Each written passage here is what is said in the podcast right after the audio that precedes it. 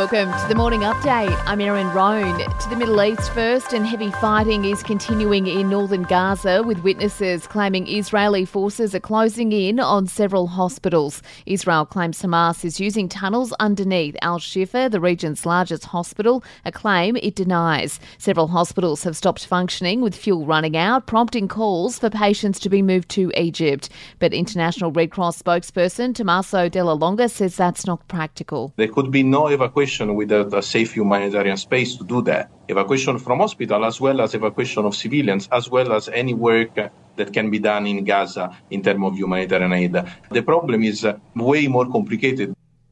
Optus has revealed the cause of its major network outage that left more than 10 million customers without phone or internet services, the telco blaming a routine software update that went wrong. It's offered free data to all those affected. Former British Prime Minister David Cameron has made a shock return to high office. He's become the foreign minister as part of a shake-up of Rishi Sunak's Conservative government. He says he is delighted. Well, I know it's not usual for a Prime Minister to come back in this way, but I believe in public service.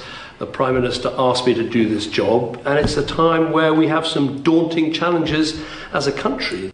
It follows the sacking of Suella Braverman following her comments about police being too lenient on pro-Palestinian protesters.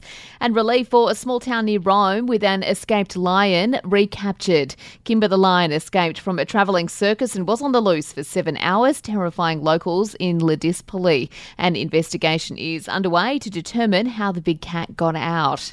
Sport and entertainment is up next. Matilda Carmichael has starred for the Sydney Sixers in the side's win over the Hobart Hurricanes in the Women's Big Bash, the side needing 30 from the last 18 balls, the match going down to the very last delivery. It is the Sixers' fourth straight win.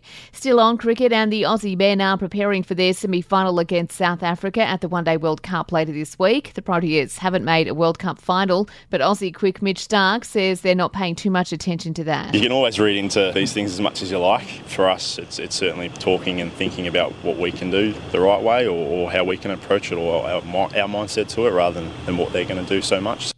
In entertainment news, a new role for Denzel Washington. He is set to play ancient warrior Hannibal in a new Netflix movie. And Amazon founder Jeff Bezos and fiancée Lauren Sanchez have posed for a Western-themed spread in Vogue magazine. The couple also holding a star-studded engagement party with Kim Kardashian, Oprah and Leonardo DiCaprio making the guest list.